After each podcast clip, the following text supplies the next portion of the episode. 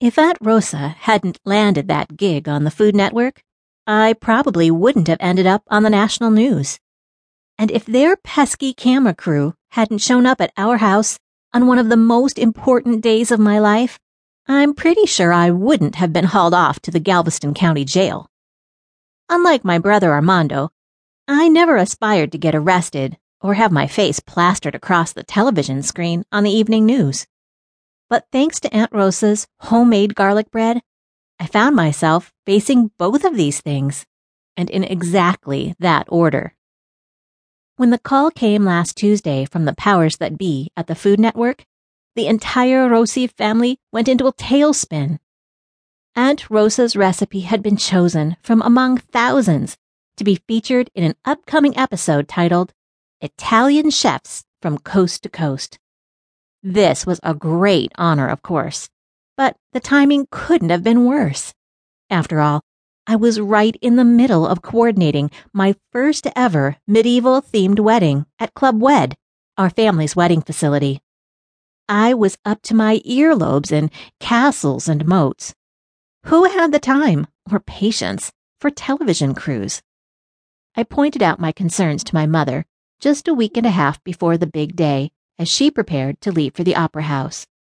She'd only just started applying her makeup, a process that usually took a good hour or more, so I knew I had plenty of time. Pacing around her oversized bathroom, I spoke my mind. Mama, you know what I'm up against. This wedding is so important. Everything has to be perfect. The bride has had this one planned out since she was a little girl, and the best man is coming all the way from California. It's a huge deal, and if I can manage to pull it off, it'll be a great promotion for Club Wed. You've coordinated the weddings before, Bella, Mamma said with a wave of her hand. What's so different about this one? It's a themed wedding, Mama. Medieval. I've never done one of those before, so I'm nervous. You worry too much, honey. She squirted lotion into her hand and then smeared it on her face, working it into every pore. Remember how you fretted over the a country western themed wedding, and it came off without a hitch. You call Uncle Laz's parrot Stealing a toupee from one of our guests without a hitch? I sighed, not even trying to hide my frustration. And what about the part where our caterer's eyebrows got burned off while he was barbecuing the beans? After a pause, I added, Besides, I'm not trying to worry, but there's so much to think about. I'm transforming the whole gazebo area into a medieval wonderland. The bridesmaids and groomsmen are wearing Renaissance costumes and dressing up as ladies in waiting and knights in shining armor. Doesn't that sound awesome? Of course. We're even having horses and trumpeters and a court jester. The whole thing. And Laz, Jenna, and Nick are serving authentic foods from the Middle Ages. I've put a ton of work into this. It's a really big deal.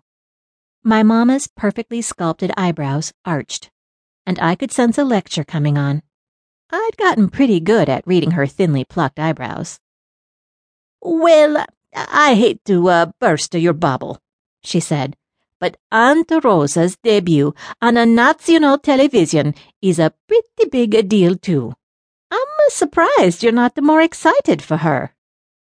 As she pulled her dark hair back in a cloth headband, the tiny wrinkles around her eyes lifted. With rehearsed flair, she reached for a bottle of liquid foundation and gave it a good shake. I am excited for her, I said. But you realize the camera crew is set to arrive the day before the wedding, right? This is going to be a fiasco of major proportions.